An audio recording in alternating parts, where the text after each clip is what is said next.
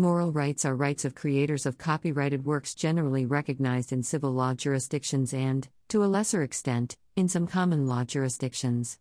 The moral rights include the right of attribution, the right to have a work published anonymously or pseudonymously, and the right to the integrity of the work. The preserving of the integrity of the work allows the author to object to alteration, distortion, or mutilation of the work that is prejudicial to the author's honor or reputation. Anything else that may detract from the artist's relationship with the work, even after it leaves the artist's possession or ownership, may bring these moral rights into play. Moral rights are distinct from any economic rights tied to copyrights. Even if an artist has assigned his or her copyright rights to a work to a third party, he or she still maintains the moral rights to the work.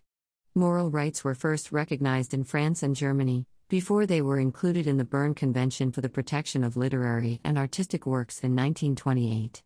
Canada recognizes moral rights, droits moraux, in its Copyright Act, Loi sur le droit d'auteur. The United States became a signatory to the convention in 1989 and incorporated a version of moral rights under its copyright law under Title 17 of the U.S. Code.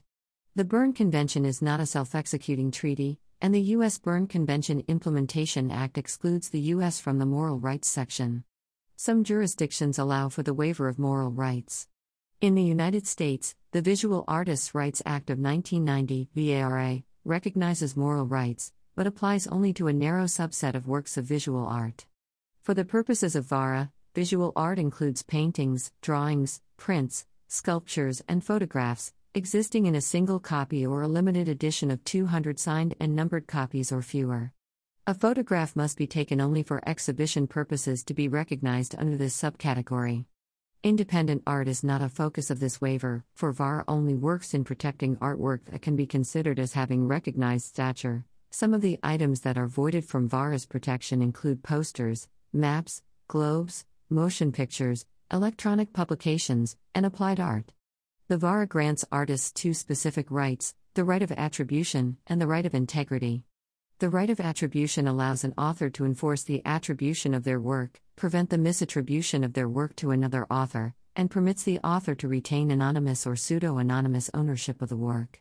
The right of integrity does its best to prevent distortion or modification of their work, easing an artist's worries surrounding negative defamation directly applied to their work affecting their own personal, creative, or professional reputation through misrepresentation. In the United States, moral rights are not transferable, and end only with the life of the author. Authors may, however, waive their moral rights if this is done in writing. Some jurisdictions like Austria differentiate between narrow and wide moral rights. Whilst the former is about integrity of the work, the latter limits usages, which may harm the author's integrity. Some copyright timestamp services allow an author to publish allowed and disallowed usage intentions to prevent a violation of such wider moral rights. Berne Convention through the Rome revision of the Berne Convention in 1928, the Berne Convention accepted two forms of moral rights paternity and integrity. These rights are included in Article 6 bis of the Berne Convention as follows Independent of the author's economic rights, and even after the transfer of the said rights, the author shall have the right to claim authorship of the work and to object to any distortion, modification of, or other derogatory action in relation to the said work, which would be prejudicial to the author's honor or reputation. In the United States, moral rights traditionally have not been recognized in American law. Some elements of moral rights do exist in the United States, but are usually protected through specific contract provisions between parties, or else through individual states' laws or the derivative work rights in U.S. copyright law. U.S. copyright law emphasizes protection of financial reward over protection of creative attribution. The exclusive rights tradition in the United States is inconsistent with the notion of moral rights as it was constituted in the civil code tradition stemming from post revolutionary France. When the United States acceded to the Berne Convention, it stipulated that the Convention's moral rights provisions were addressed sufficiently by other statutes, such as laws covering slander and libel. Some individual states have moral rights laws, particularly pertaining to visual art and artists. See for example, California Art Preservation Act, Artists Authorship Rights Act, New York. However, it is unclear if these laws, or portions thereof, are preempted by federal laws, such as the Visual Artists' Rights Act.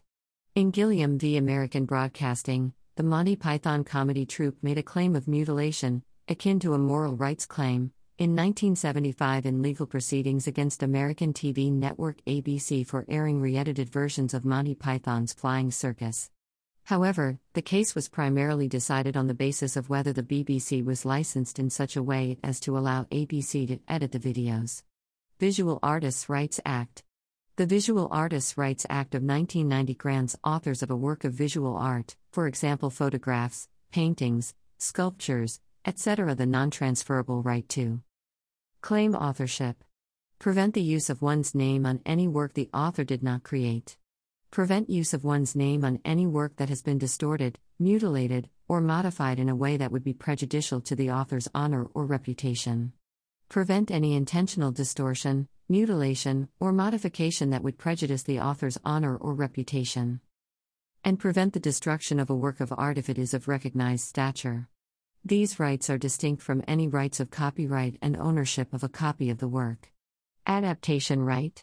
Copyright holders have the right to control adaptations, or the preparation of derivative works. This right is given under copyright law. See 17 U.S.C. Section 106. Lanham Act.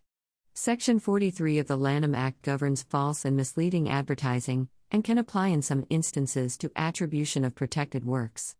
However, it cannot be used to create moral rights for works outside of the Act. See Dastar v. 20th Century Fox. By the start of the 20th century, U.S. decisions on unfair competition found that representing as the author's work a version of the work that substantially departed from the original was a cause of action. Section Section 43A of the Lanham Act, which protects brands and trademarks, also provides similar protection to laws based on moral rights.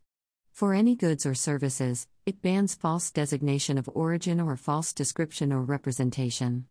In Gilliam v. American Broadcasting, the British comedy group called Monty Python took action against the ABC network for broadcasting versions of their programs which had been correctly attributed to them but had been extensively edited, in part to remove content that their audience might consider offensive or obscene.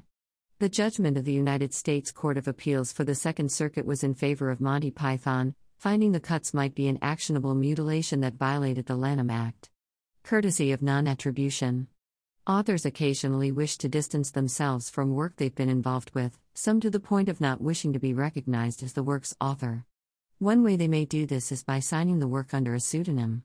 Alan Smithee was a traditional, collective pseudonym used between 1968 and 1999 by discontented Hollywood film directors who no longer wanted to be credited. This courtesy was not always extended, however. The director of Highlander 2, Russell Mulcahy, wanted his name removed after the completion bond company took over film production, but he was contractually obliged not to impugn the film and he was told that using a pseudonym would impugn it. If the work is unfinished, sometimes the original author will choose a pseudonym as permission for the copyright holder to do whatever they wish to finish and market the unwanted work, cutting ties from the product.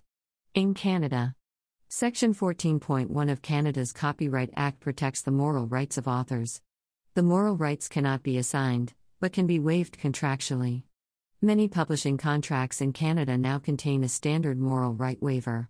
Moral rights in Canada were famously exercised in the case of Snow v. the Eaton Centre Limited, in this case, Toronto Eaton Centre, a large shopping mall, had commissioned the artist Michael Snow for a sculpture of Canada geese.